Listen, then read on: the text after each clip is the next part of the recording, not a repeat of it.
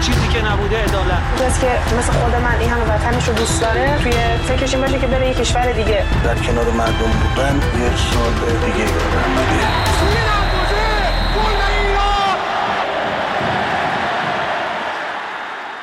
سلام به برنامه رادیویی تماشاگران خوش اومدید. کاری از گروه ورزش رادیو فردا. من سایده پیرمحمودی هستم و به همراه همکارم محسا باقری در دقایق بیش رو با شما خواهیم بود. بشنویم سرخط مهمترین خبرها در تماشاگران امروز دوشنبه بیست و چهارم مهر ماه. قهرمانی تیم مردان ایران در رقابت‌های جهانی کشتی ساحلی. باز هم غیبت زنان ایران در رقابت‌هایی که زنان کشورهای دیگر حضور داشتند. تصمیمی که لیگ برتر فوتبال ایران را دگرگون می‌کند. متوقف شدن طرح معافیت از سربازی برای ملی پوشان فوتبال. و تیم ملی فوتبال زنان ایران در مسیر پاریس دو هزار و بیست و چهار چرا خاموش بدون تدارکات و بازی‌های دوستانه مناسب.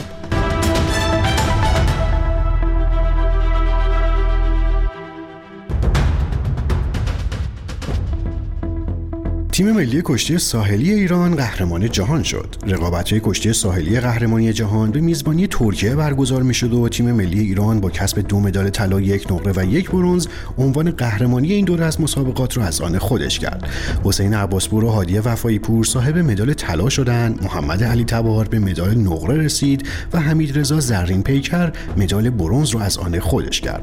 تیم‌های ترکیه و گرجستان هم به ترتیب در رتبه‌های دوم و سوم قرار گرفتند.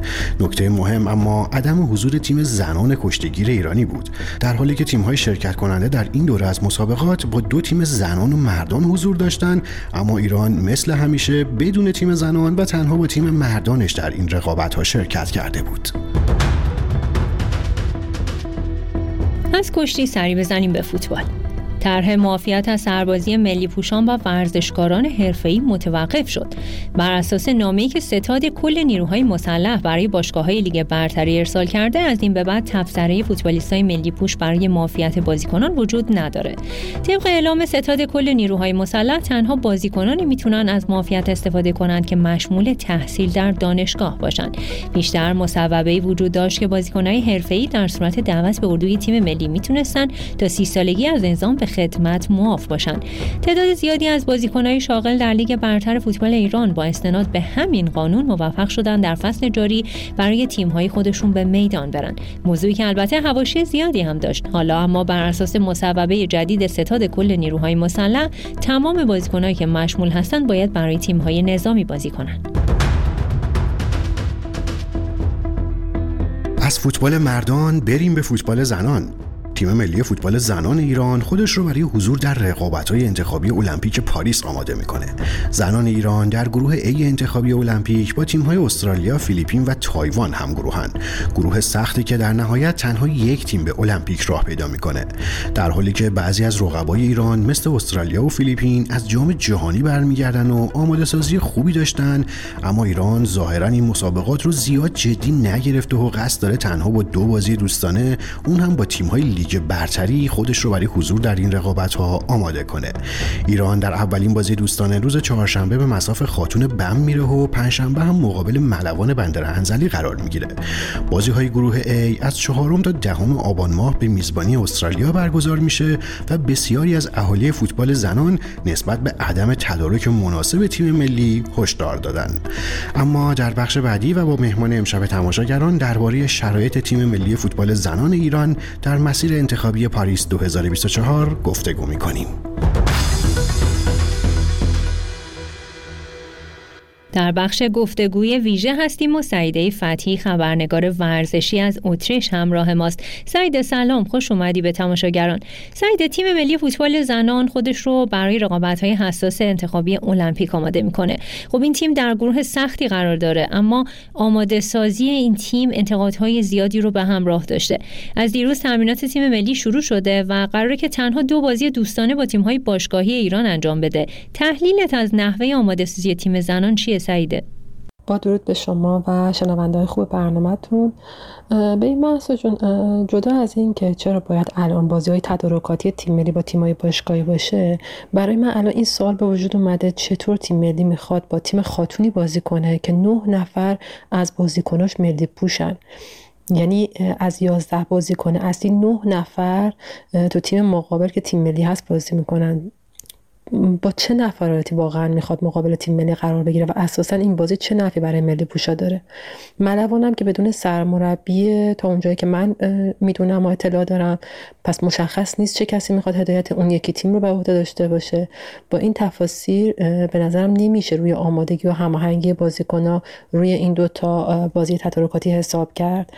وقتی تو مرحله اول میانمار رو شکست دادیم، خیلی منتظر بازی‌های تدارکاتی خوب برای این مرحله بودن، اما این تیم حتی به هانگژو هم اعزام نشد. به نظرم اگر این تیم رو به اون مسابقات میفرستادن الان خب قاعدتاً آماده تر بودن و بهتر میتونستن توی این مسابقات حاضر بشن. هرچند فوتبال ورزش غیر قابل پیش بینیه، اما واقعا آیا میشه با این وضعیت اصلا به نتیجه درست گرفتن امیدوار بود؟ حالا سودش اصلا بمونه. همونطور که گفتیم بازی‌ها غیر قابل پیش‌بینیه. ما رقبای قوی و سرسختی توی مسابقات پیش رو داریم.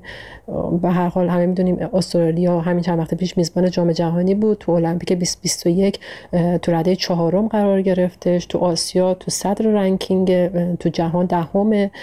شاید خیلی‌ها فکر می‌کردن برخی از بازیکنان این تیم به خاطر فشردگی بازی‌های جام جهانی و بعدش هم بازی توی لیگ‌های اروپایی توی هر حضور پیدا نکنن، اما دیدیم که تمام بازیکن‌های شاخص استرالیا تو لیستی که اعلام شده حضور دارن.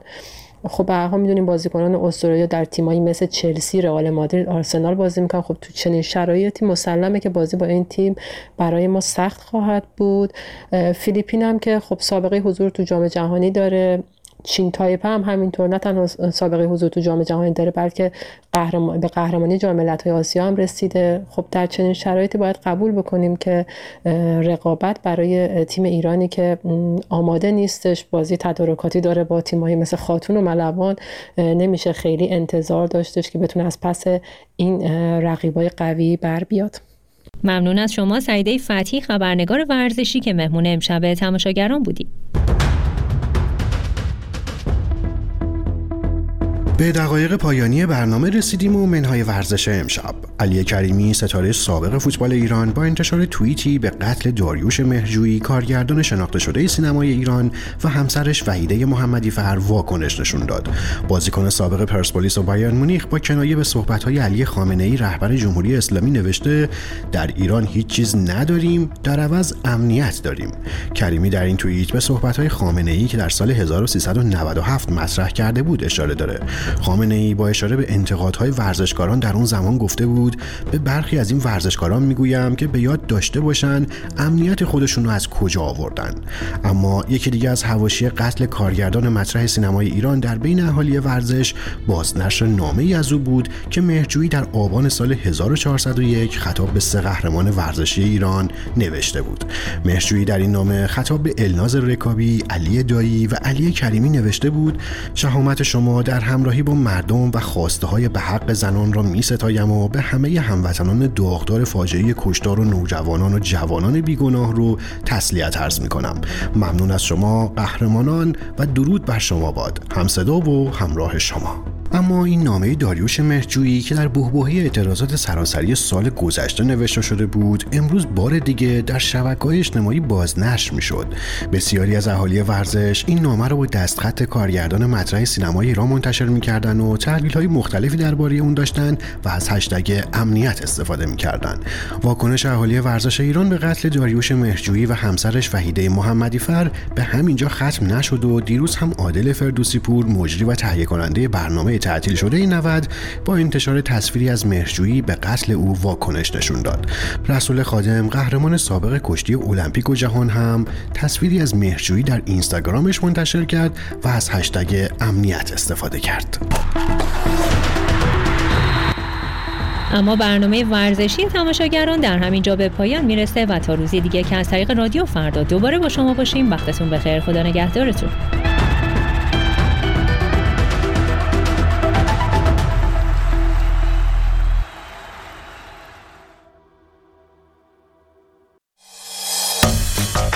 از رادیو فردا با شما هستیم.